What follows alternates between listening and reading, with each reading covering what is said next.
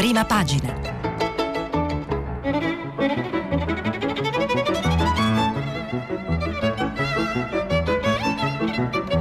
Questa settimana i giornali sono letti e commentati da Alessia Lautone, direttrice dell'agenzia di stampa multimediale La Press.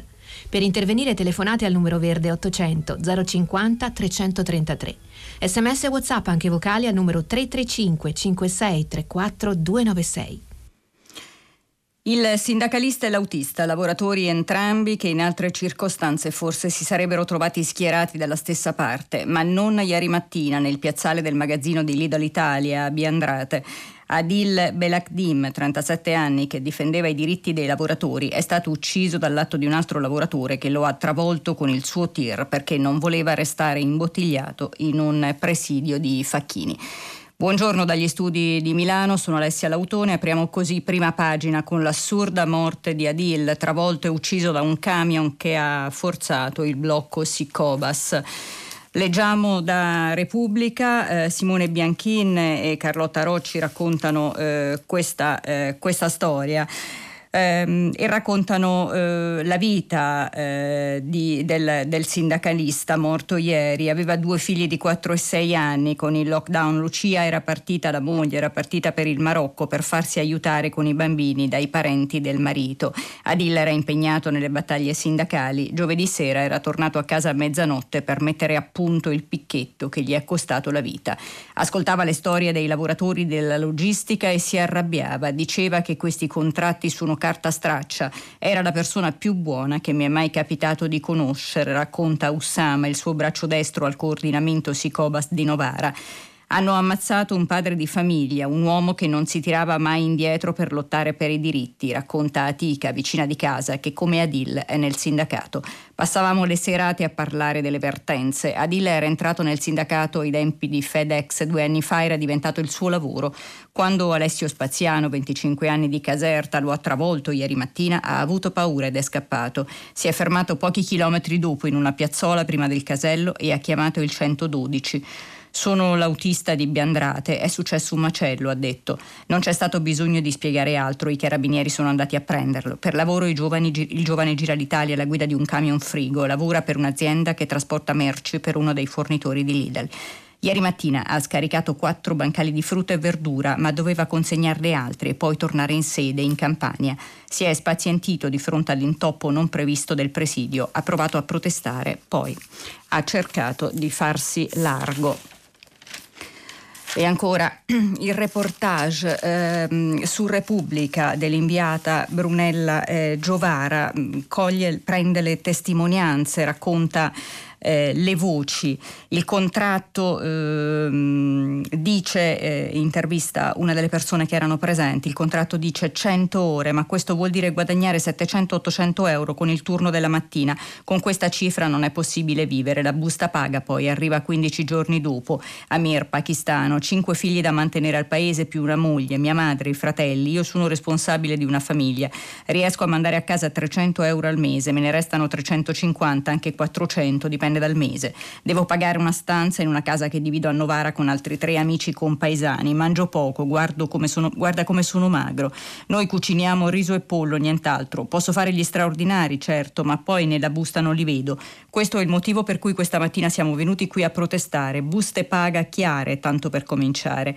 Amir, peraltro, spiega che di tutta la merce che carica e scarica, la maggior parte io non me la posso permettere. Noi compriamo nei nostri negozi merce scadente, però mangiamo la carne, bisogna bisogna farla cuocere tanto perché non sia pericolosa.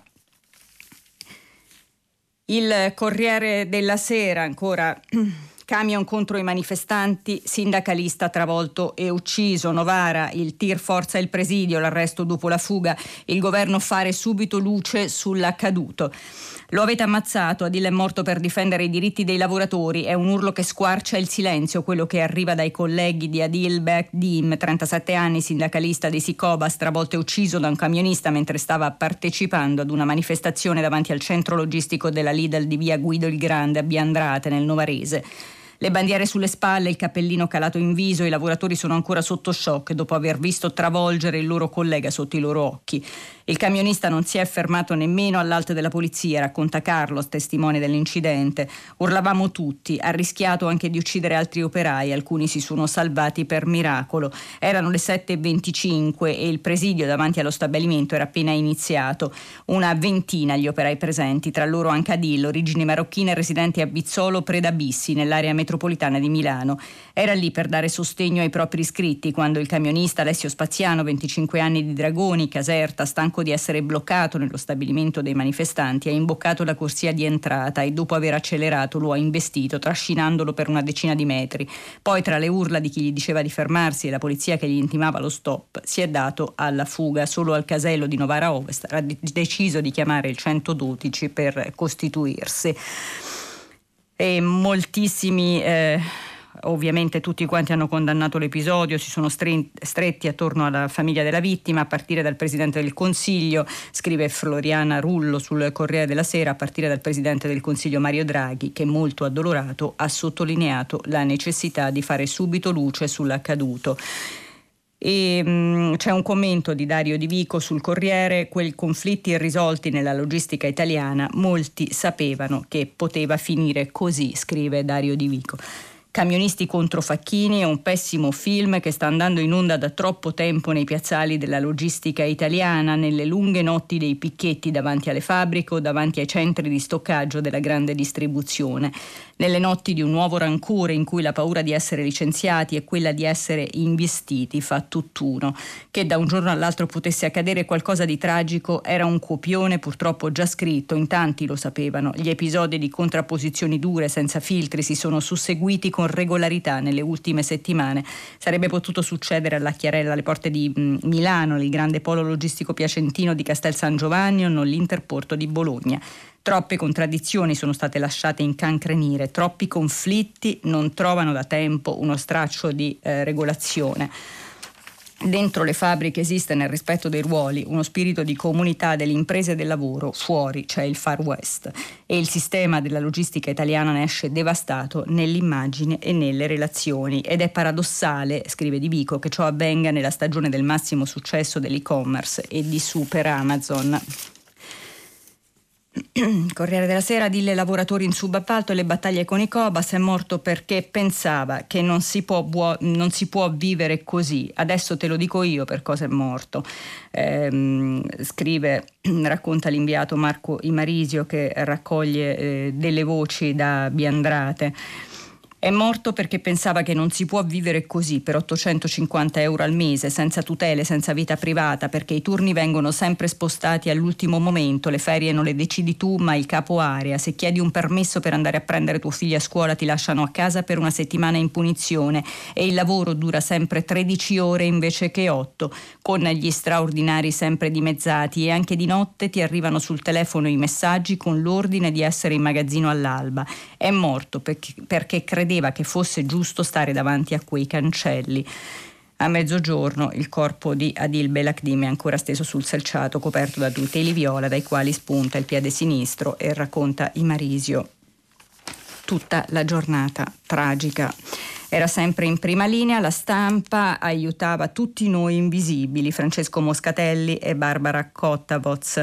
Amava il suo lavoro e la sua famiglia, si dava sempre da fare per gli altri e non mollava mai. Lo ricordano tutti così, Adil Belakdim, 37 anni, il sindacalista del Sicobas, travolto da un camion durante un picchetto davanti al magazzino della Lidl a Biandrate.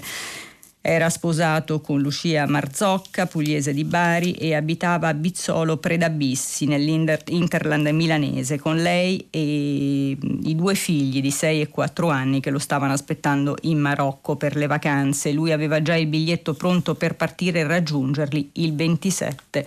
Sarebbe andato da loro. E Repubblica Francesco Manacorda Il rischio della bomba sociale.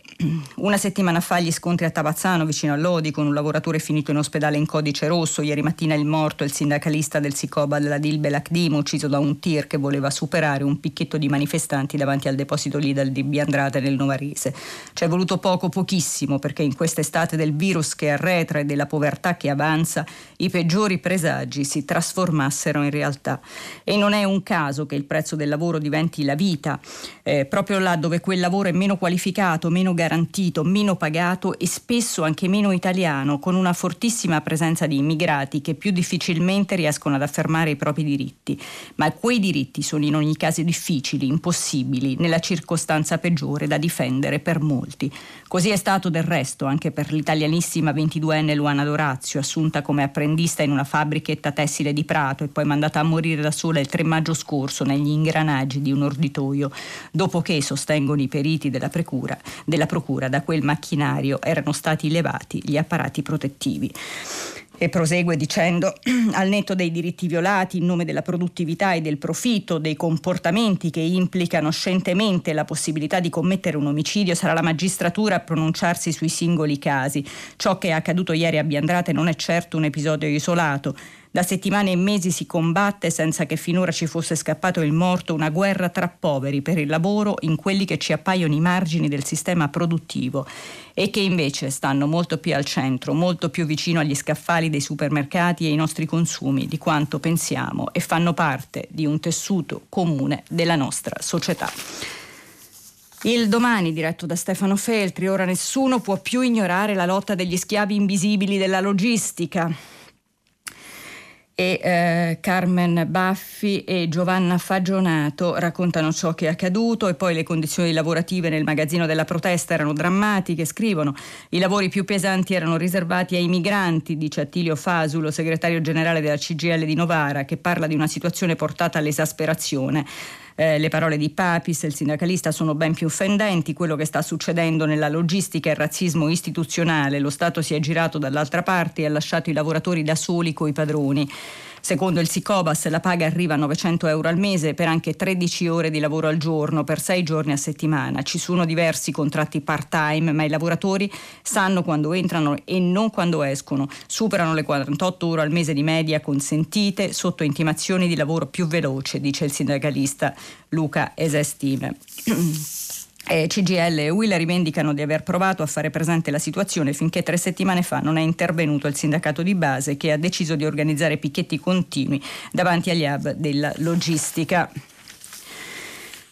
E sul secolo XIX c'è un commento dell'ex ministro Elsa Fornero, Italia la tragedia di un lavoro sempre più debole, ci si è illusi a lungo che bastasse cambiare le leggi, introdurre più flessibilità nell'entrata, limitare qualche rigidità nell'uscita, proteggere il, lav- il lavoratore e non il posto di lavoro, accompagnando queste modifiche al contratto a tempo determinato, un tempo blindato dall'articolo 18 con ammortizzatori sociali più efficaci.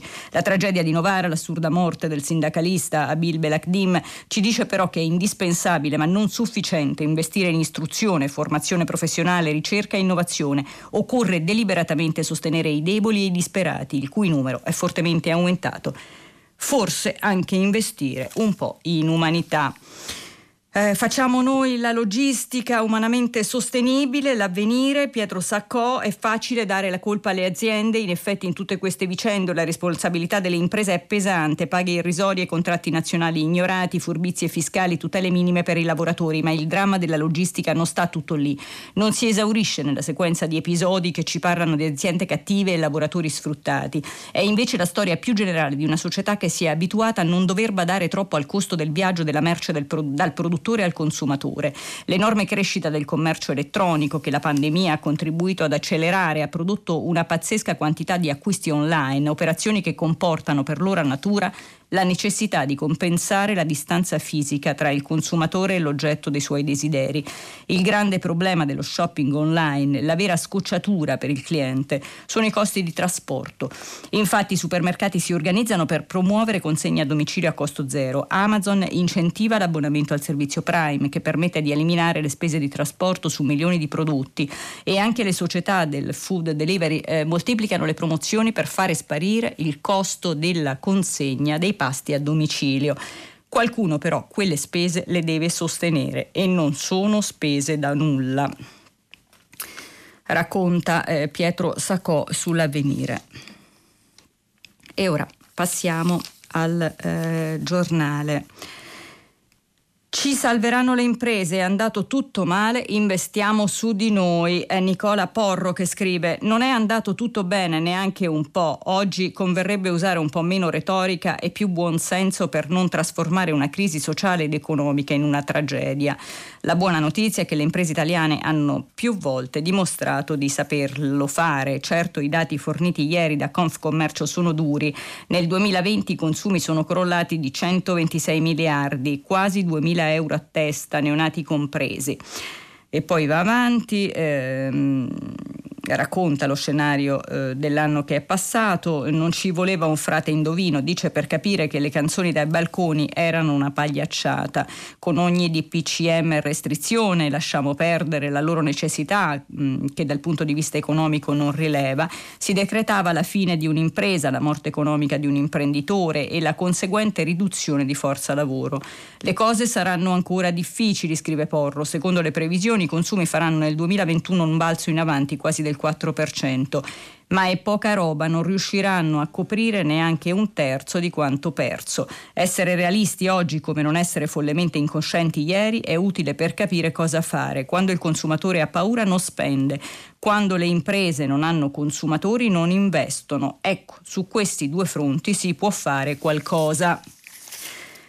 Passiamo alla pagina dei eh, vaccini. Il Corriere della Sera, spinta di Draghi sui vaccini, il mix funziona, lo farò, ma si può scegliere AstraZeneca per la seconda dose. Paura per la variante Delta, decisa la quarantena di 5 giorni per chi viene dal Regno Unito. Questo è il Corriere della Sera diretto da Fontana. Ehm, seconda eh, dose, scrive eh, libertà di scelta, cercare over 50 non vaccinati. E si racconta e si ehm, racconta due le priorità, la seconda dose eterologa, quindi non AstraZeneca per 990.000 under 60 e la vaccinazione di quasi 3 milioni di persone over 60 che, ha, che ancora non hanno avuto neanche la prima dose. Non a caso il Presidente del Consiglio Mario Draghi parla di sfida quando poco dopo le 19 di ieri arriva in conferenza stampa tra il Ministro della Salute Speranza e il Commissario straordinario all'emergenza, il generale Francesco Paolo Figliuolo. Volevo dare un contributo per chiarire una certa confusione confusione sui vaccini, esordisce il Premier. Tanto per cominciare, dice, vaccinarsi è importante, poi la vaccinazione eterologa funziona e la cosa peggiore è non fare nessuna seconda dose. Anche lui racconta martedì farà la seconda dose di vaccino e non sarà AstraZeneca come fu il 30 marzo scorso. Ho più di 70 anni, la prima dose ha prodotto anticorpi bassi e allora mi si consiglia di fare l'eterologa che funziona per me e anche per chi ha meno di 70 o 60 anni. Però, ribadisce, ognuno è libero di fare la seconda dose con AstraZeneca purché abbia il parere del medico e il consenso informato. Lo ripete anche il ministro Speranza al suo fianco. Il CTS dà una raccomandazione molto forte per la vaccinazione eterologa sotto i 60 anni, ma resta aperta la possibilità di utilizzare AstraZeneca per chi lo richiede sotto consenso informato. La campagna vaccinale procede a ritmo sfedito, il commissario Figliuolo fa i conti, 500.000 vaccinazioni al giorno, quasi 45.000 di persone vaccinate, eh, di cui il 27,9% con entrambe le dosi e il 54,5% con almeno una e dentro fine settembre avremo l'80% della popolazione vaccinata. Però c'è quella che Draghi chiama la sfida principale da risolvere, 2,8 milioni di persone sopra i 60 anni che ancora non si sono vaccinate. Corriere. Roberto eh, Gressi parla di il timore di rinuncia di un colpo di freno alla campagna, così cambia la linea. Erano giorni che la pentola dei vaccini bolliva, la decisione del Ministero della Salute di lasciare l'uso di AstraZeneca a chi ha più di 60 anni e di rendere tassativo l'utilizzo di Pfizer Moderna per chi 60 anni non li ha ancora, aveva scatenato liti e polemiche tanto da mettere in dubbio la marcia della campagna vaccinale. Tanti facevano sapere che se queste erano le condizioni, nell'impossibilità di scegliere liberamente, avrebbero rinunciato ad accettare la seconda dose oppure addirittura a vaccinarsi. È questa la preoccupazione preoccupazione spinta dall'onda della pericolosità crescente della variante indiana a spingere il Presidente del Consiglio Mario Draghi a cambiare passo. Ora il Ministero della Salute, guidato da Roberto Speranza, è costretto alla marcia indietro. Il mix vaccinale tra la prima e la seconda dose non sarà più obbligatorio, ma solamente consigliato. Un cambio di passo necessario, ma che apre non pochi problemi perché gli hub vaccinali dovranno attrezzarsi per avere vaccini sufficienti per le differenze richieste, difficili al momento da prevedere. La ribellione contro l'ordinanza del Ministero, ricorda Roberto Gressi, aveva visto in prima fila la Regione Lazio, tradizionalmente tra le più collaborative con il governo, che ieri ha definito quella scelta un disastro, compiuto sulla comprensibile emozione per la vicenda di Camilla, la ragazza morta di trombosi dopo la prima iniezione di AstraZeneca. L'assessore alla sanità del Lazio Alessio D'Amato, evidentemente con il pieno accordo del suo presidente Nicola Zingaretti, aveva insistito sull'assoluta necessità di non introdurre introdurre rigidità che potevano indebolire la campagna. Noi abbiamo ricevuto segnali da 2000 persone che sono pronte a rinunciare se non hanno la possibilità di scegliere. La stampa diretta da Giannini, libertà di scelta sulla seconda dose, Draghi l'importante è immunizzarsi, io farò l'eterologa. Oggi la richiesta al CTS sulle mascherine.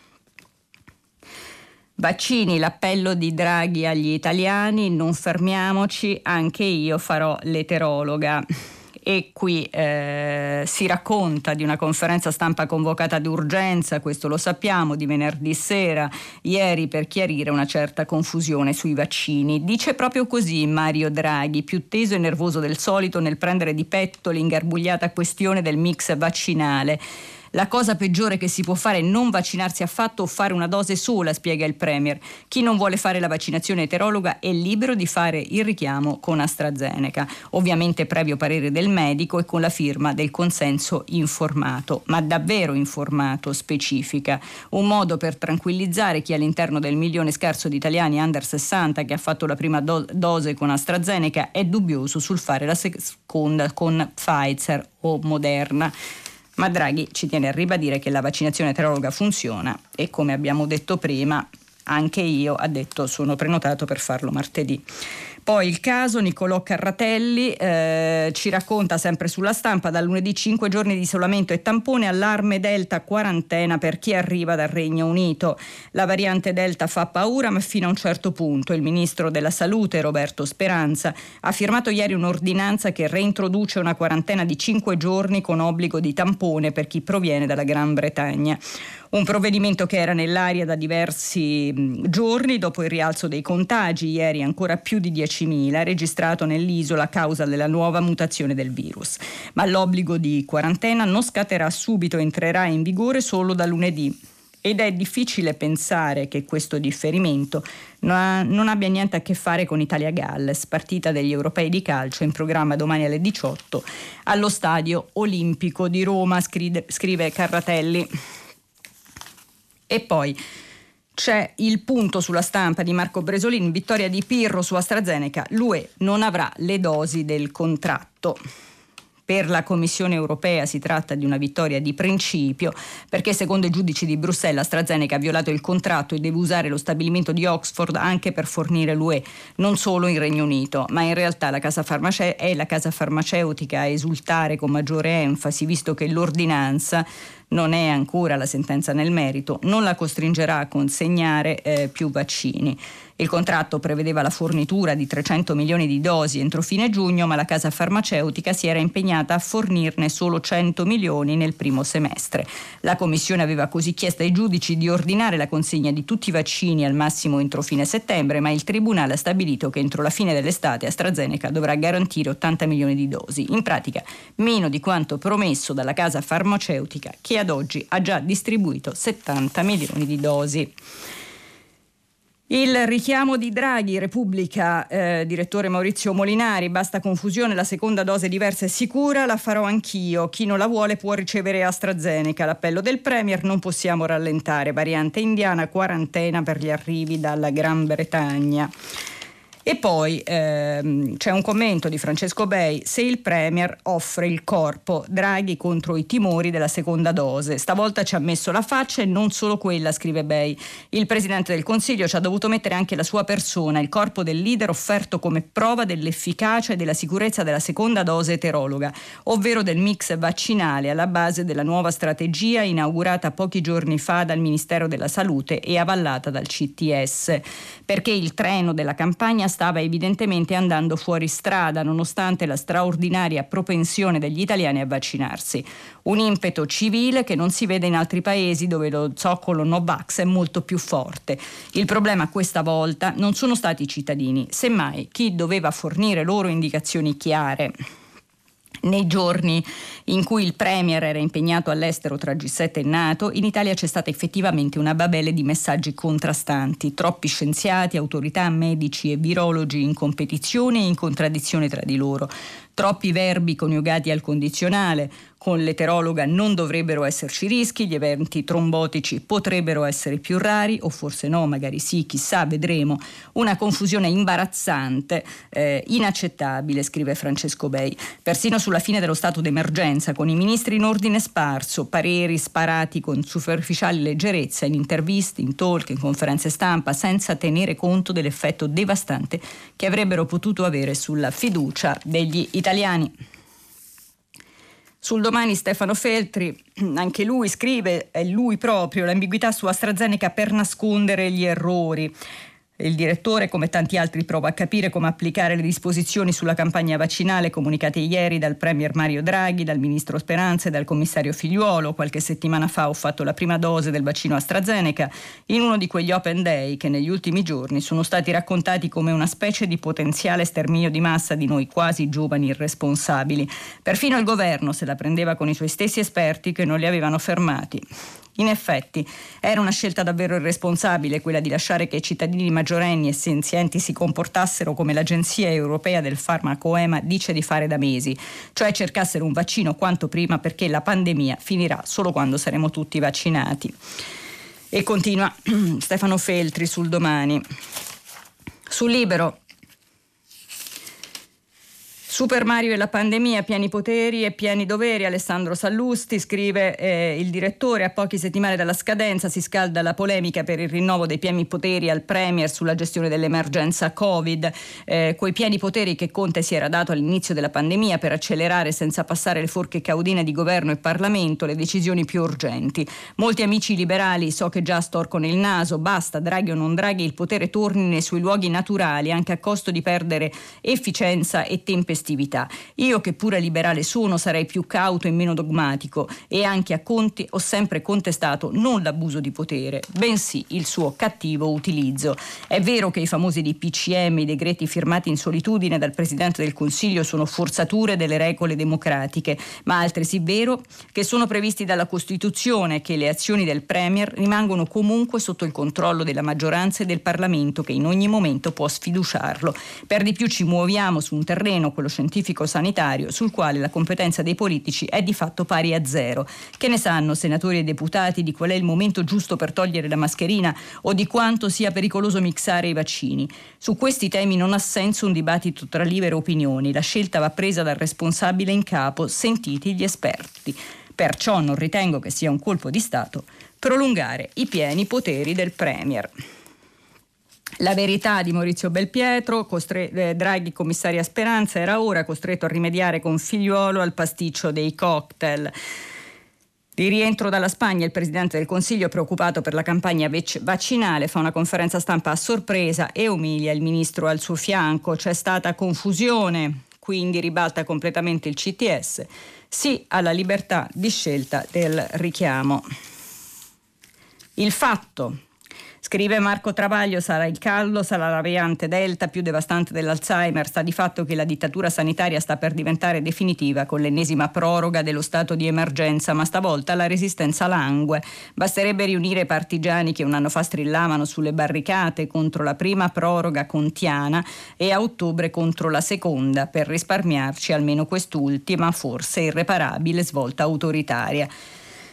Ma stavolta il CLN appare svogliato, demotivato, disunito. Qualcuno ha financo scoperto che lo stato di emergenza è previsto dalla legge 225 del 1992 sulla protezione civile contro le calamità naturali e consente le ordinanze per soccorsi, assistenza e approvvigionamento con procedure semplificate e abbreviate. Non sfiora nemmeno i poteri del Premier, ma ha consentito di creare il CTS, il commissariato anti-Covid, per gli acquisti di tutto ciò che occorre contro i contagi, saltando le lentissime procedure ordinarie. E continua Marco Travaglio. Il sole 24 ore, Draghi, la ripresa sia equa e sostenibile o la, l'Europa punti sulla coesione sociale? Parla della visita in Spagna a Barcellona di ieri del Premier Mario Draghi. Eh, assieme a Francia, Spagna, Germania e gli altri Stati membri vogliamo costruire un'Unione Europea più moderna, competitiva e solidale eh, che superi le tradizionali divisioni tra nord e sud e si mostri unita nel confronto con le altre potenze globali, dice il il Premier Draghi in visita in Spagna, ce lo racconta Gerardo Pelosi sul Sole 24 Ore. Per questo la ripresa deve essere più equa e sostenibile senza trascurare la coesione sociale.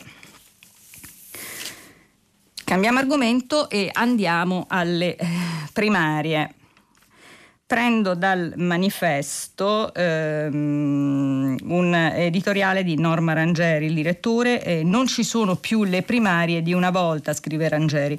Probabilmente ha ragione chi le ritiene un rito stanco, ripetitivo, senza passione e forse ha ragione anche chi cerca di trasformarle in un momento di confronto e di incontro, magari attraverso la musica in piazza. Ma il rischio di un fiasco delle primarie è concreto, reale, come ha dimostrato la scarsa partecipazione a quelle del PD a Torino e a Roma dove vengono presentati più nomi di area PD, quindi non strettamente di partito, hanno così paura del fallimento da fissare una soglia minima di votanti, almeno 50.000 il timore di non centrare l'obiettivo è alto e spiega la mossa dell'apertura delle urne telematiche, molto complicate per chi ha scarsa dimestichezza con il web.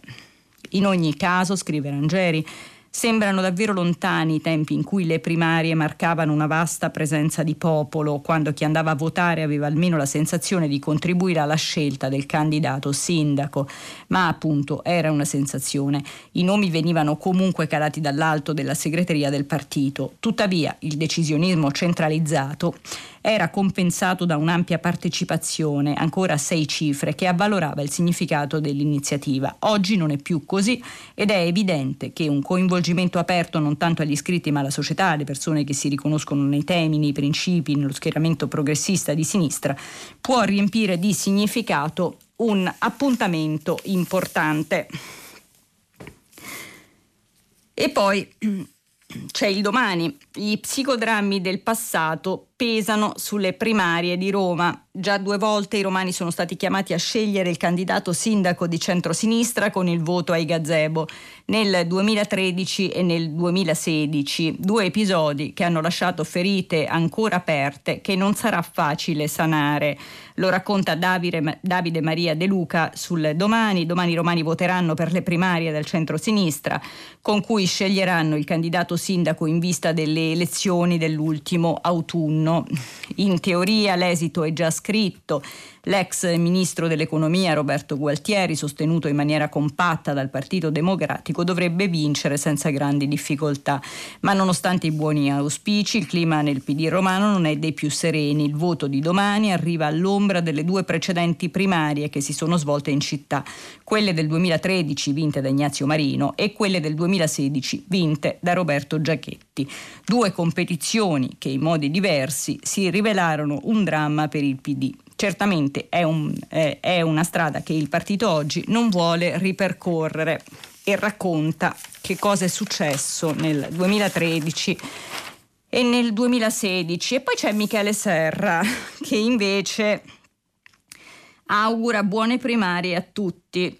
Domani a Bologna ci saranno le primarie del centrosinistra e la domanda ricorrente è se voteranno solo gli elettori del centrosinistra oppure no. Già nella sua enunciazione la domanda appare stravagante. È come chiedersi se nel Bologna possono giocare anche i calciatori del Sassuolo, se nelle elezioni austriache possono partecipare anche elettori svizzeri, eccetera. Il problema non da poco è che le primarie del centro-sinistra sono dalla nascita aperte.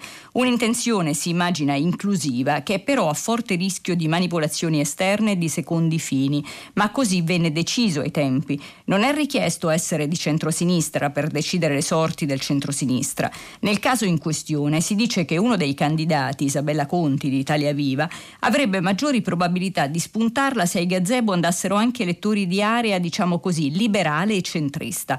È lecito supporre che i liberali e centristi siano sinceramente interessati alle sorti del centrosinistra e non abbiano votato per il centrosinistra in precedenza solo perché non era abbastanza liberale centrista. Ma è altrettanto lecito supporre che delle sorti del centrosinistra chi non vota per il centrosinistra importi poco. È già accaduto in passato del resto che gente inconsueta abbia fatto la fila ai gazebo, le truppe cammellate di questo o quel candidato mai viste prima eppure disciplinatamente in coda e anche manipoli di guastatori che erano lì solo per fare un po' di casino e poi poter dire hai visto che casino le primarie. Certo è difficile immaginare un vaglio d'ingresso perfetto che distingua caso per caso chi sono gli elettori di centro-sinistra, ma nessun vaglio non è una buona regola.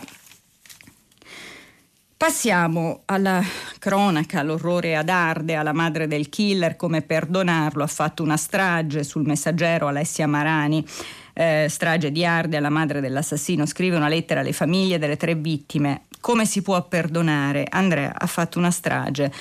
La donna non esistono genitori perfetti, se ho sbagliato l'ho fatto in buona fede e oggi ci sarà il funerale dei due eh, bambini. Alessia Marani ancora eh, racconta una pagina e mezzo, righe scritte in corsivo con la penna nera su un foglio A4 diviso a metà. Mamma Rita Rossetti racchiude parole ed emozioni in questa lettera scritta con la figlia Cristina, indirizzata alle famiglie delle vittime innocenti del suo primogenito, il 34enne suicida Andrea Pignani, il killer di Ardea. Lo fa nel giorno dei funerali dei piccoli David e Daniel, i fratellini di 5 e 10 anni, freddati a bruciapelo insieme all'anziano Salvatore Ranieri. L'addio ai due bambini si terrà alle 14 nella chiesa di Regina Pacis a Ostia. Parteciperà anche la sindaca Virginia Laggi, una delegazione del governo e della regione Lazio. L'area sarà presidiata dalla polizia, si attende una grande folla. I genitori hanno chiesto rispetto, niente show, hanno fatto sapere tramite il legale Diamante Ceci. Rita, ex eh, impiegata ministeriale, ha la voce strozzata dalle lacrime mentre legge quelle righe nel salottino della casa di un parente a Spinaceto, periferia sud della capitale. La villetta di Ardea, dove viveva con il figlio, è ancora sotto sequestro. I carabinieri proprio ieri sono tornati per un nuovo sopralluogo, portando via una montagna di documenti cartacei alla ricerca di informazioni sullo stato di salute di Pignani. Prendeva le goccine per dormire, ma i militari cercano anche tracce di psicofarmaci e di integratori alimentari che il ragazzo avrebbe assunto per dimagrire, incalzato dall'ex fidanzata e di un possibile movente. Come madre e moglie sono profondamente addolorata e sconvolta per il gesto folle, efferato e violento di mio figlio davanti al quale non mi do pace né ragione come voi. Il gesto insano di mio figlio che ha provocato la morte di Salvatore, Daniel e David, anime innocenti, ha gettato nel dolore nella disperazione le vostre famiglie e la mia. Comincia così la lettera. La donna, assistita dall'avvocato Marco Melacca, spiega che non abbiamo la forza per andare al funerale, lo so che non è la stessa cosa, ma anche il nostro è un grande dolore, per questo abbiamo deciso di scrivere. Nella lettera Rita si chiede come si può arrivare a tanta ferocia, a spezzare vite, ribadisce che quanto è accaduto non può essere giustificato in alcun modo e di sentirsi impotente davanti alla vostra tragedia. Infine è consapevole che ci sono cose che il tempo non può accomodare, ferite talmente profonde che lasciano il segno e ti cambiano la vita inesorabilmente perché indietro non si torna. Da ultimo una richiesta. Permettetemi solo di stringermi con tutto il mio dolore a quello della mia famiglia e al vostro, che sarà lungo e incolmabile. Una vicenda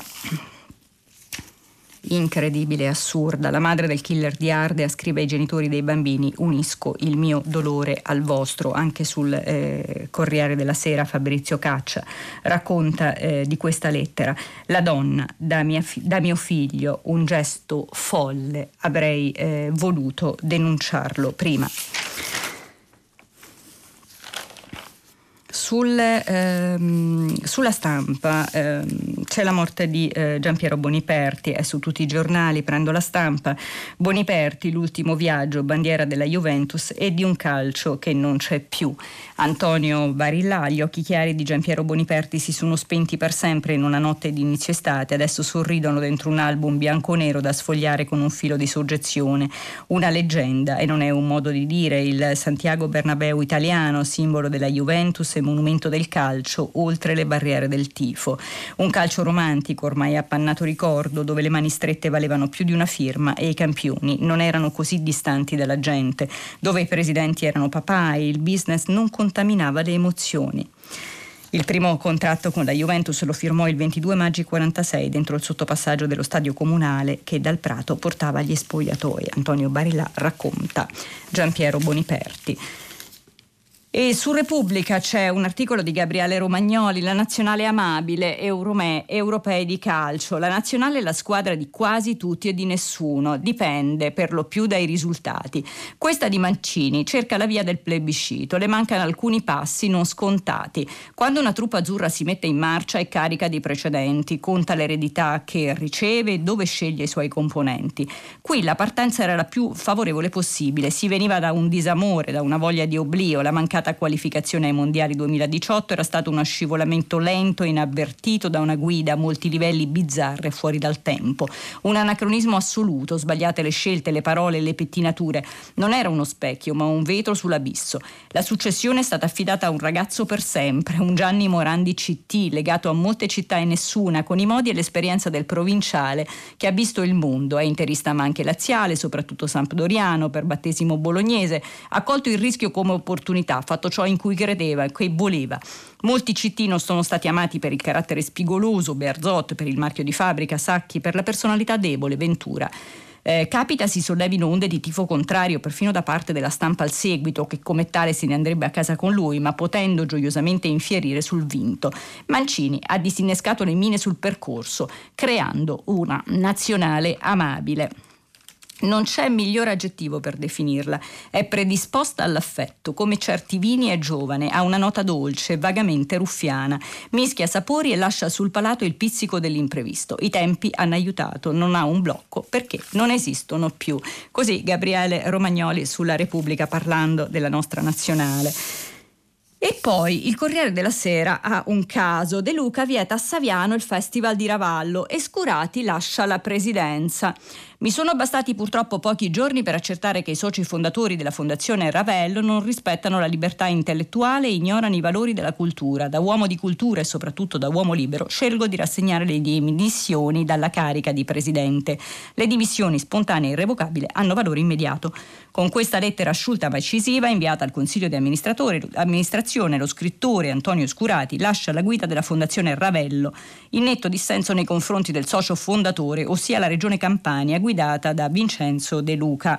Alla base delle dimissioni l'ingerenza di De Luca nella scelta di Scurati, presidente a titolo gratuito. Lo scrittore aveva inserito nella programmazione del festival due talk show, uno con Roberto Saviano e l'altra col ministro della Salute Roberto Speranza, entrambi sgraditi per motivi diversi a De Luca e anche eh, Saviano ha scritto di questo ieri sui social e mh, abbiamo finito la nostra rassegna e andiamo più tardi, tra pochissimo, al filo diretto. Vi aspetto, grazie.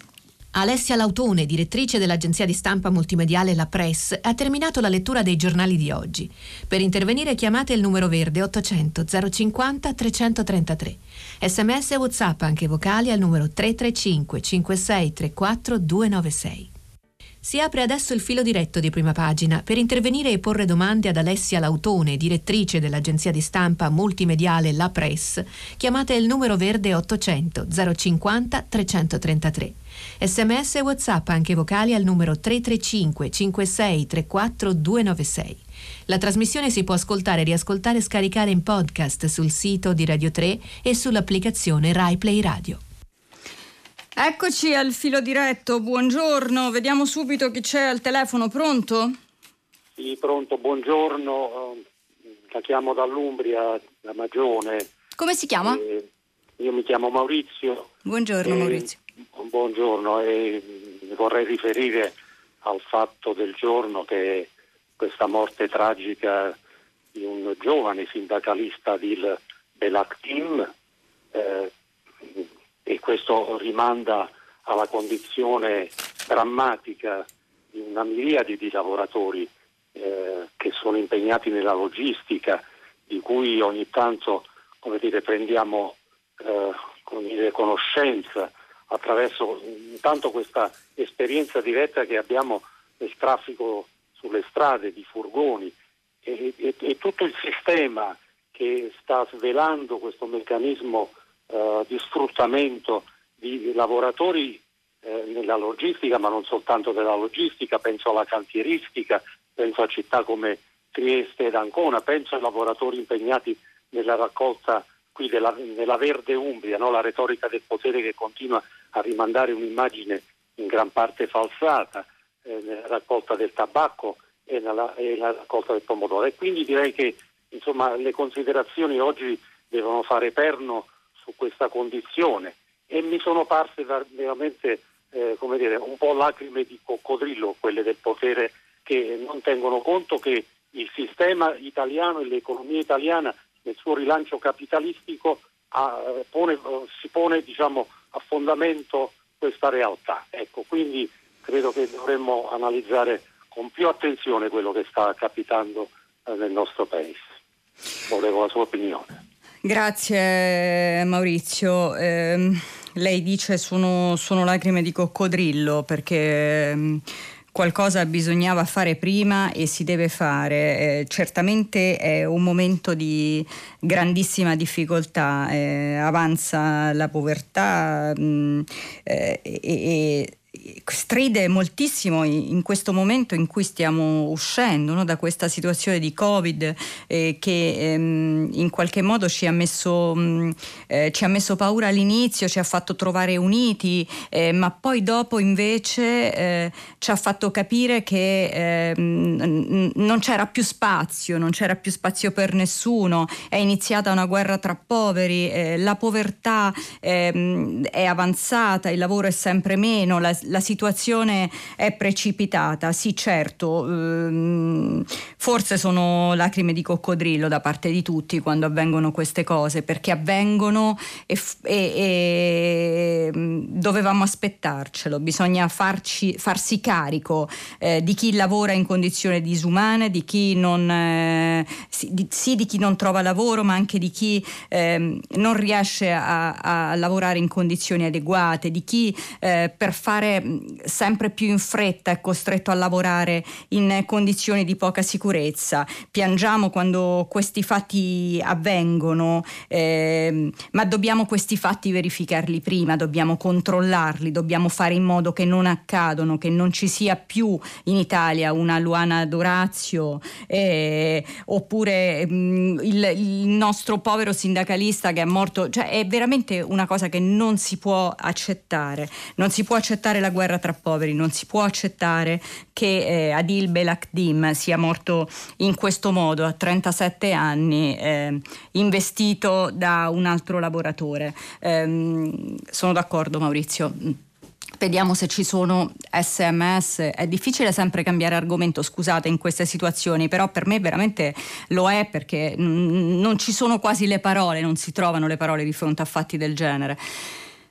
Allora, ehm, il sindacalista Adil, un'altra vittima inutile, sono tantissimi chiaramente i messaggi di, di, questo tenore, un'altra vittima inutile nella guerra tra ricchi e poveri che i ricchi sono riusciti a trasferire tra poveri e poveri. Vinceranno sempre i ricchi, Pierluigi dice. Eh, poi qualcuno mi scrive e basta con sto vaccino non si firma però, quindi d'altronde eh, ne, dobbiamo, eh, ne, dobbiamo, parlare anche perché è giusto vaccinarsi, perché eh, soltanto mh, vaccinandoci usciremo da questa, eh, da questa situazione. Buongiorno, sento spesso citare a sproposito il servizio Amazon Prime. Si tratta di un servizio in base al quale il, pli- il cliente paga forfettariamente 120 euro eh, l'anno per avere la spedizione gratuita di una vasta gamma di prodotti ed accedere alla piattaforma di audiovisivi Prime Video. Sinceramente non capisco perché come cliente dovrei sentirmi in colpa o essere accusato di insensibilità sociale visto che il trasporto me lo pago, scrive Aldo. No, qui non è una questione di sentirsi in colpa. Il, nell'articolo che ho letto si parlava del fatto che ehm, i trasporti, l'utente finale ha sempre più difficoltà a, parlare, a pagare i trasporti perché vuole eh, sempre più risparmiare. Era un discorso più ampio e non si metteva in dubbio che poi l'utilizzatore finale pagasse tutti i servizi. Eh, c'è un'altra telefonata, pronto? Eh, sì, buongiorno, sono Maria Vittoria della provincia di Ancona, mi sente? Perfettamente Maria Vittoria, buongiorno. Allora, anch'io volevo parlare della questione de- del lavoro e della vita, diciamo. Eh, alcune cose sono già state dette da lei, dall'ascoltatore precedente, da quello che ha letto anche. Io vorrei soltanto ribadire alcune cose e ricordare una notizia che è della settimana scorsa, mi sembra, in cui c'è stata appunto un'altra manifestazione di lavoratori a cui altri lavoratori si sono opposti, come dire un picchetto contro quelli che una volta si chiamavano crumiri, diciamo, e c'era pure la polizia la quale ha lasciato fare che eh, dei lavoratori andassero contro i lavoratori e, e, qualcuno è stato anche ferito abbastanza seriamente, da quello che ricordo, e, la polizia non ha fatto niente, tant'è che il ministro del lavoro ha chiesto chiarimenti alla questura. Ora, questa notizia è, stata, è passata mh, mm, quasi oscurata. Probabilmente ce ne saranno altri episodi del genere in giro. Perché? Perché eh, la, la, le condizioni di lavoro, come avete già detto, perché si sente anche tutti i giorni, sono, sono peggiorate e peggiorano continuamente. E non è solo una... cioè quando si parla di diritti non è una questione di capricci, ma è una questione di poter sopravvivere con il lavoro, sia per avere una corrispondenza, un denaro che, che permetta di vivere e non soltanto di neanche di sopravvivere, ma che sia dignitosa e, e una, una, questione anche di orari di lavoro e di altre condizioni che sono erose in una maniera terrificante e questo interroga tutte le nostre coscienze perché siccome siamo tutti consumatori certamente non è che possiamo intervenire direttamente però ci deve essere una, una presa di coscienza che, che, che non, non, non, non può andare avanti così Anni fa, e fino a poco tempo fa, si diceva vengono gli immigrati e ben vengano perché fanno gli, i lavori che gli italiani non vogliono più fare. E perché gli italiani non volevano più fare questi lavori? Perché erano al di là delle possibilità dei limiti della vita umana. Perché la vita umana ha dei limiti e vorrei che il movimento per la vita magari difendesse anche questa vita invece di questa si, si disinteressa con, continuamente. E, e, questa cosa deve essere vista in maniera globale, glo- complessa, a livello inter- anche internazionale, perché ovviamente noi consumiamo tutto praticamente di, di, di, oggetti, di cose che vengono anche dalla Cina e soprattutto, e quindi certamente la complessità è tale che non ci sta nemmeno nel cervello, diciamo. però c'è chi lo sa fare e magari eh, su queste cose ci, le strumentalizza e poi si prende degli, dei, dei, degli stipendi, dei, dei, premi che sono cose stratosferiche che basterebbero a, a sistemare la vita di, di, di, centinaia di lavoratori per, e una persona sola specula e, e, e si prende delle, delle, diciamo, delle quantità di denaro impressionanti.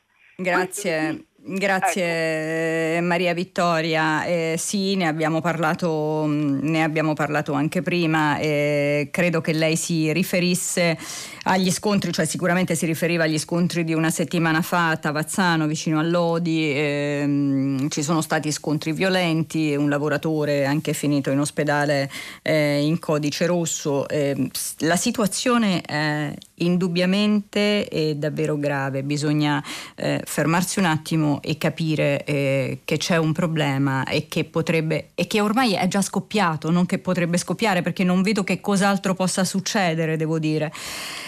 E, ehm, non si può più ignorare quello che abbiamo finta, fatto finta di non vedere fino ad oggi. Non si può più ignorare perché c'è gente eh, che lavora in condizioni disumane e questa cosa accade sotto i nostri occhi, accade nel nostro paese, che è un paese civile e che non può dirsi civile finché accadono queste cose. Eh, vado ad, ehm, ad un altro sms, ehm, probabilmente dice Luca non c'è nulla di più grave che uccidere una persona ma del diritto di lavorare e non scioperare dell'autista di 25 anni ne vogliamo parlare o si tratta di un servo di Bezos venduto ai potenti? Luca, ehm, lo dice lei, eh, non c'è nulla di più grave che uccidere una persona, cioè non, è, non, non, non si, si, può parlare di null'altro in questo momento, cioè non, è possibile proprio paragonare le due cose e non, voglio farlo, mi perdoni Luca, non, voglio farlo perché non, è possibile uccidere una persona che sta manifestando, questo non è possibile, non voglio paragonare in questo momento il diritto di lavorare eh, di una persona alla morte di un eh, sindacalista che era là fuori eh, a, a, protestare per delle condizioni difficili. Mm, ora in questo momento non si possono paragonare, grazie Luca, le due cose. Eh, prendiamo un'altra telefonata, pronto? Eh, sì, buongiorno. Buongiorno. Eh, buongiorno, sono, sono Laura dalla provincia di Asti. E telefonavo per chiedere il suo parere perché quando ho sentito ieri sera Draghi eh, dichiarare di aver fatto la prima dose di AstraZeneca e di non aver avuto una risposta immunitaria sufficiente, a me personalmente sono venuti un po' i brividi, nel senso che eh, non l'ho ritenuto molto opportuno, in quanto nessuno ha fatto un controllo della sua, della sua risposta immunitaria dopo la prima dose di AstraZeneca. Lui probabilmente, Presidente del Consiglio, l'avrà fatta, ma dichiarare così pubblicamente che la risposta bassa delle, delle, delle, della prima dose di AstraZeneca è una cosa che può succedere e che però nessuno fa questo controllo.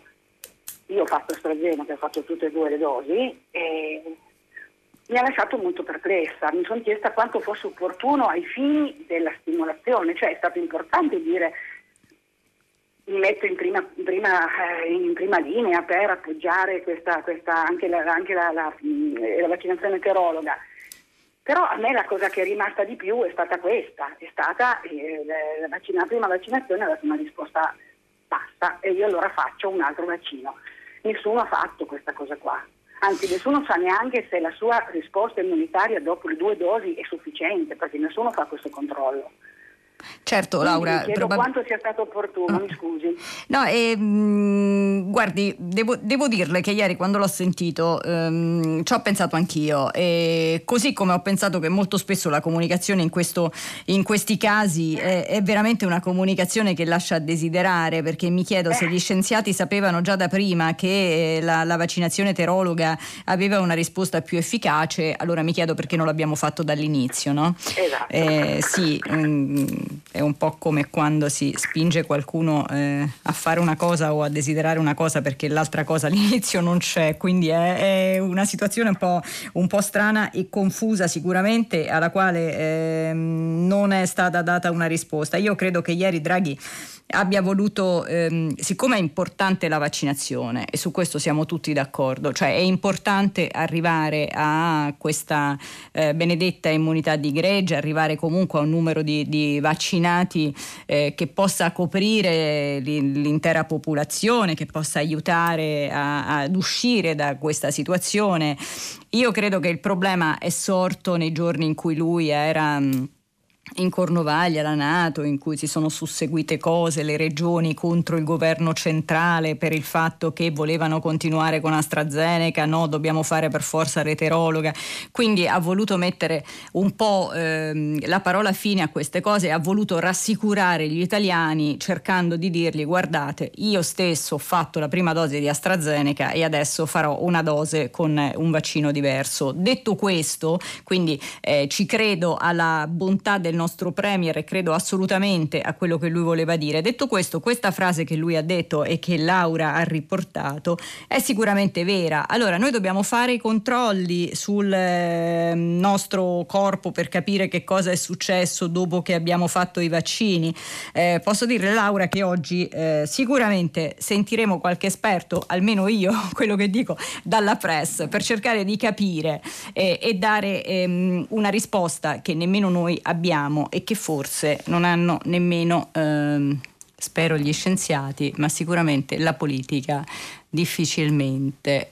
Ehm, eh, buongiorno, mi dice eh, Renato Castiglione Stiviere, il professor Crisanti il 14 luglio alla 7 Takada ha detto che questa vaccinazione di massa è un pezzo della sperimentazione e che bisognava avere il coraggio di dirlo alle persone. Quando la gran parte dei giornalisti smetterà di nascondere questo dato e farà notare l'assurdità di un obbligo per chiunque in presenza di farmaci sperimentali, eh, Crisanti... Eh, questa cosa ehm, l'ha detta Tagadà, non l'ho sentita, però comunque eh, lui da sempre ehm, lo dice eh, e quindi mi sembra molto chiaro nelle cose che, che, dice. Certamente non si fa scudo di qualcosa. Scusate, sto cercando di vedere se ci sono altri eh, messaggi che arrivano, forse ne ho perso qualcuno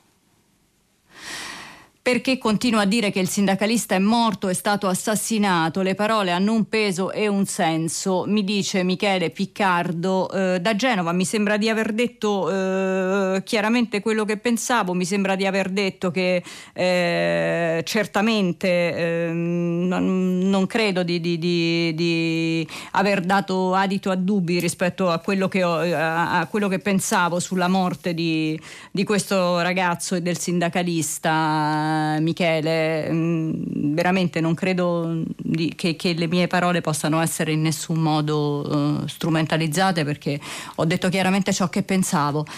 Mm, possiamo prendere un'altra telefonata, pronto? Pronto? Buongiorno. Sono Stefania da Roma. Stefania, buongiorno. Volevo intervenire come ha fatto precedentemente un altro ascoltatore sulla responsabilità del consumo nel dramma di Novara. Uh-huh. Eh, siamo in un'epoca del consumo, quindi sono. Non conta più neanche quello che votiamo, ma certamente conta quello che consumiamo.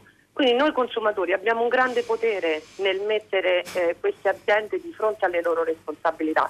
È un bellissimo film di Ken Loach, Sorry We Miss You, che denuncia esattamente le condizioni di lavoro di queste persone. Non possiamo far finta di niente, dobbiamo smettere di consumare eh, persone che trattano la vita, di consumare prodotti che trattano la vita delle persone in questo modo, altrimenti siamo noi stessi responsabili di questi drammi.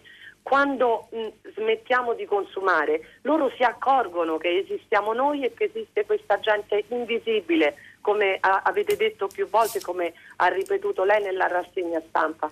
Queste, questi lavoratori sono invisibili, noi consumatori. Se per un mese smettessimo di fare questo click, queste aziende sarebbero in ginocchio. Abbiamo un grandissimo potere, tutti quanti, la società civile. Dobbiamo prendere in mano questo potere e fare delle scelte coscienti.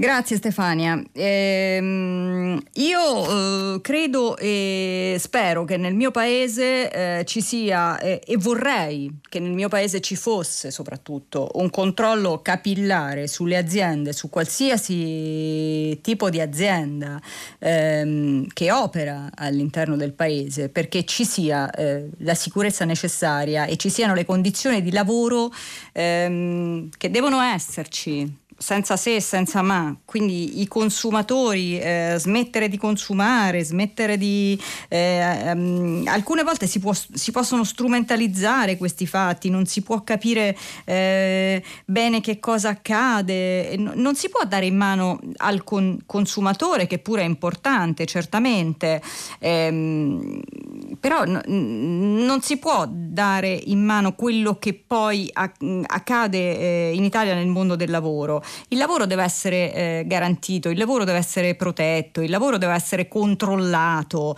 e non può essere soltanto il consumatore a, a fare questo, ci deve essere uno Stato che lo fa. il controllo deve essere capillare sulle aziende che operano sul territorio e soprattutto alla luce di quello che è accaduto, alla luce di questi fatti, ehm, non, non, ci può essere gente sfruttata, no, non può esistere, un paese civile non può permettere questo. Andiamo avanti con eh, i nostri messaggi. Eh,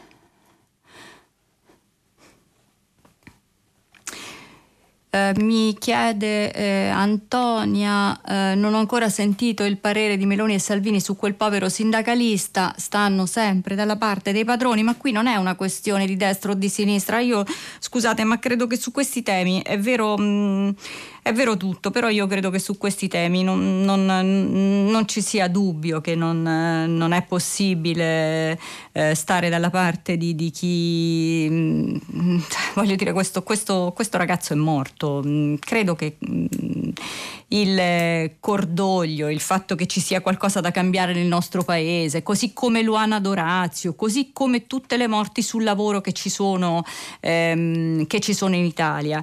Credo che non sia sia un problema nemmeno politico, credo che sia...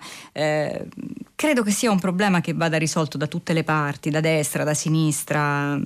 Non credo che ci sia una differenza in questo, o almeno voglio sperarlo. E, mm, questa confusione sui vaccini, dicono, non fa altro che dare fiato ai Novax che sono ancora tanti e sono pienamente d'accordo con lei.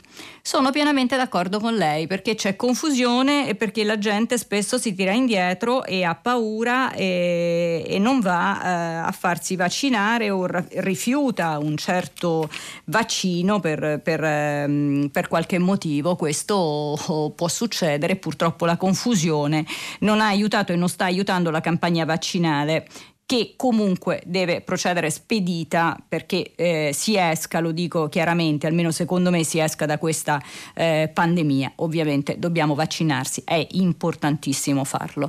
Vediamo se c'è un'altra telefonata. Pronto? Pronto, buongiorno, sono Sabrina. Buongiorno. Buongiorno. Io telefono da Bologna e telefono perché vorrei condividere una perplessità che ho da anni e adesso è nuovamente risorta questa perplessità ed è questa. Ma il nostro legislatore perché è sempre così lento? Perché in particolare nei riguardi del mondo del lavoro o comunque della giustizia sociale arriviamo sempre dopo le tragedie? Perché il nostro legislatore non è più attivo? Nel momento in cui c'era questa polemica sul lavoro della logistica, perché non si è intervenuto prima? Come mai dobbiamo sempre aspettare di vivere delle tragedie? Grazie Sabrina. Eh, sì, l'abbiamo detto prima nella telefonata, nella prima telefonata soprattutto ehm, le lacrime, le famose lacrime di coccodrillo. Eh, arriviamo sempre dopo le tragedie e, e posso dire una cosa e speriamo di arrivarci dopo le tragedie perché non è nemmeno detto che ci arriveremo. Eh, qualcosa va fatta, ma questa è una situazione che va tenuta sotto controllo, che va controllata, che va aiutata. Eh, bisogna che questo arrivo alla normalità che facciamo sul, sul fronte della pandemia comunque sia accompagnato a, a, a, a un rientro nel, nel, lavoro, a un aiuto eh, dei lavoratori, alla sicurezza dei lavoratori, non mi stancherò mai di dirlo. Eh, quindi Sabrina, speriamo di arrivarci. Grazie. Eh,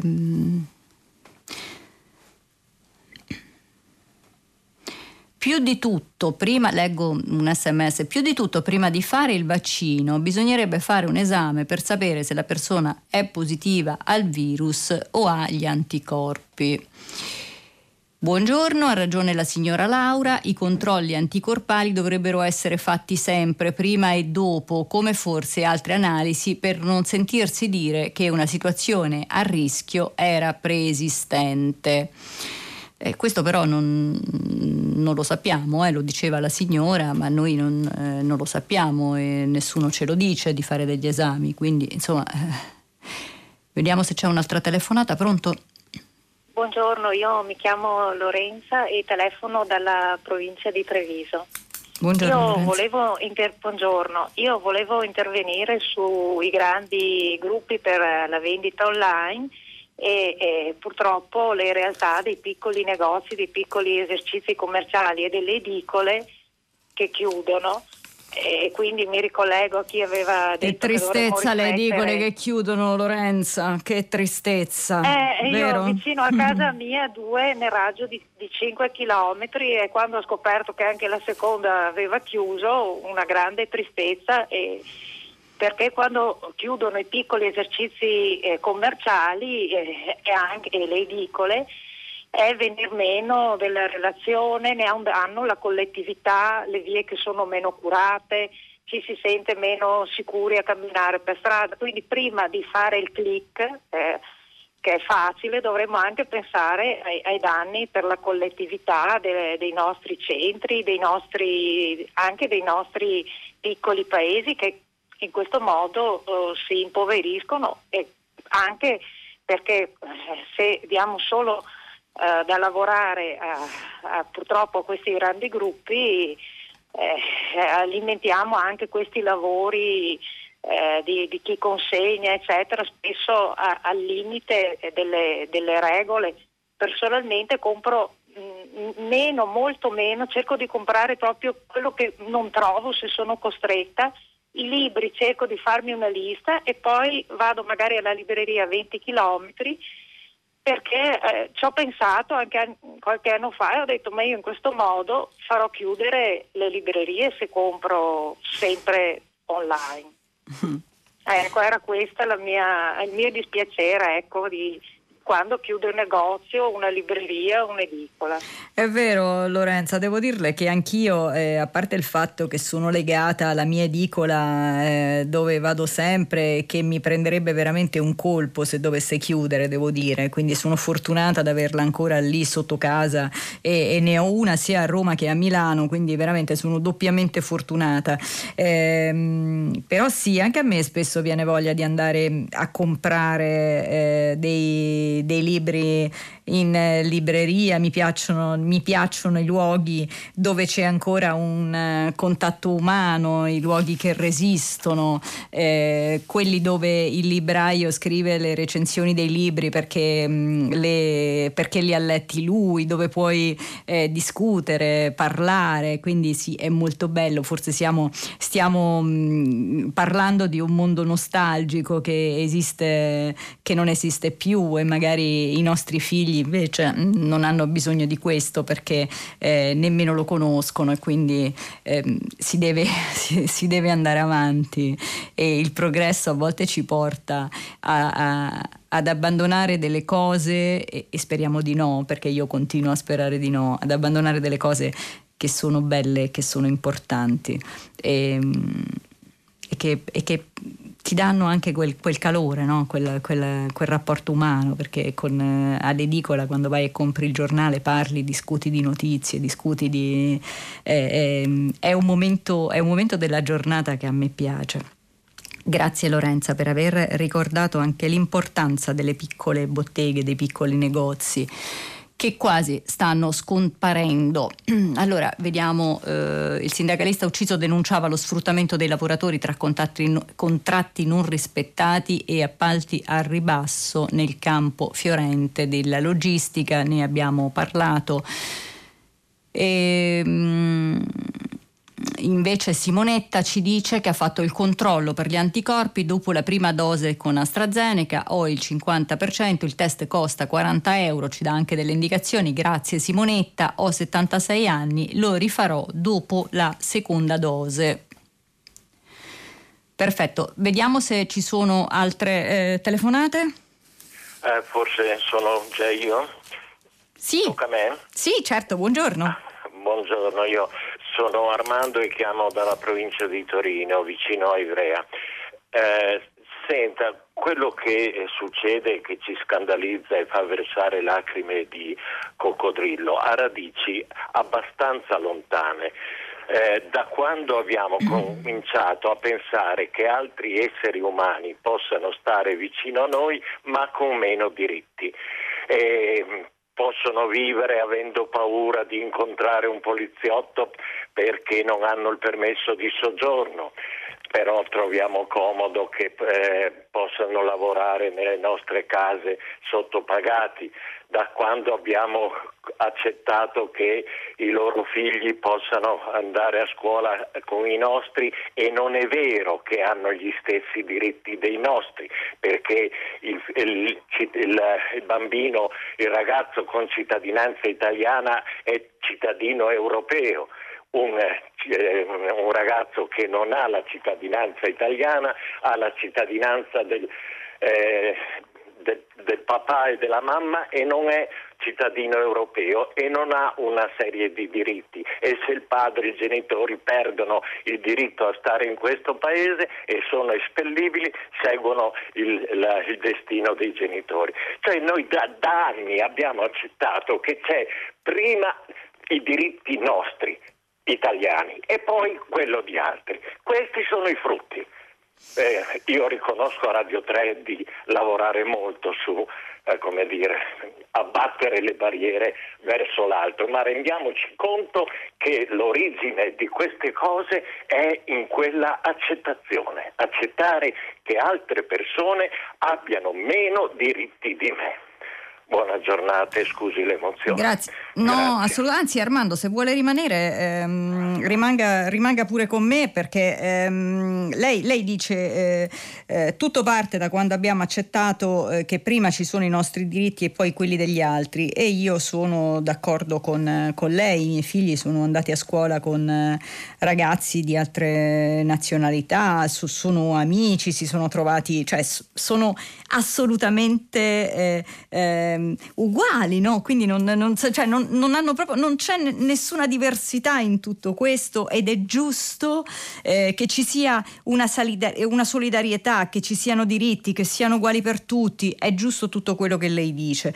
Eh, purtroppo io credo che eh, l'equivoco sia nato eh, da quando poi eh, il fatto di avere gli stessi diritti non vuol dire, e non so se lei è d'accordo con me, non vuol dire indiscriminatamente ehm, far mh, arrivare tutte le persone che arrivano che vanno aiutate, tutte comunque, non voglio che ci siano dubbi su quello che dico, ma se ehm, non c'è lavoro, non c'è possibilità di farli stare eh, in Italia, non c'è possibilità di aiutarli, non c'è possibilità di accogliere tutto. Armando, cosa, cosa pensa di questo lei?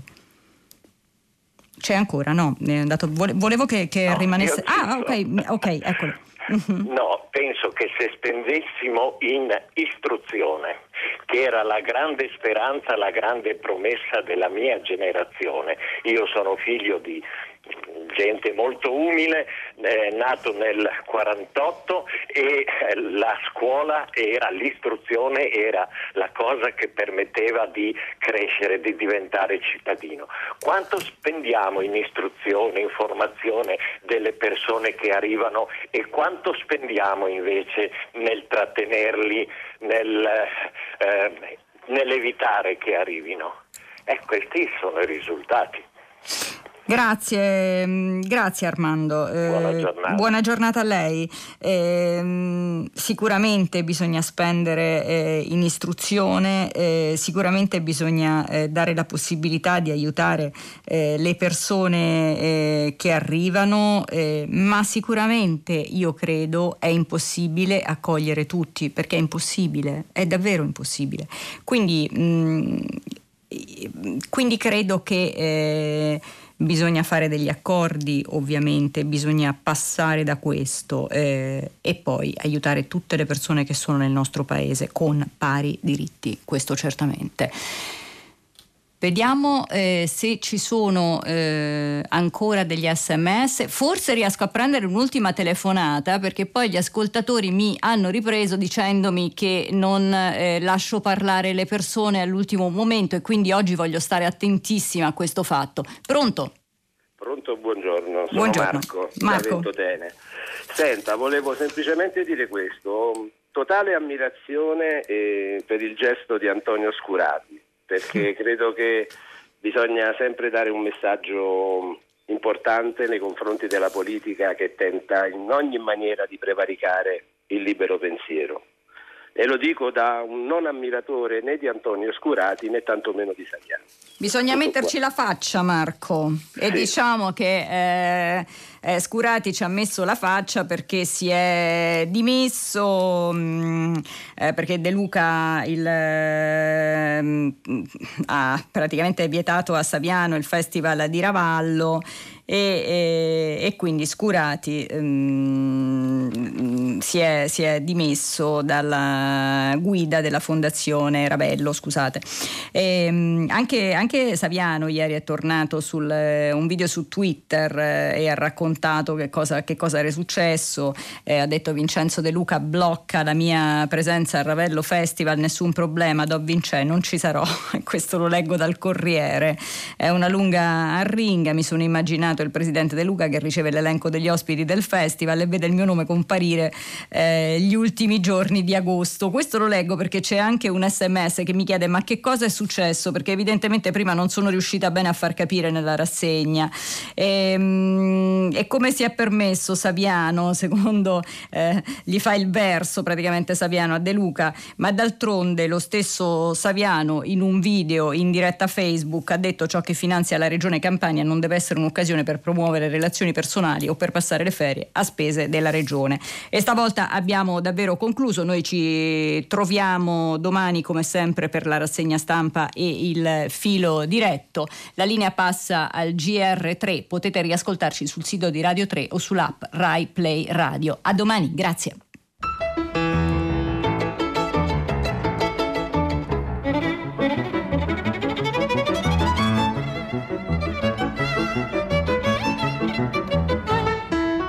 Alessia Lautone, direttrice dell'agenzia di stampa multimediale La Press, ha letto e commentato i giornali di oggi.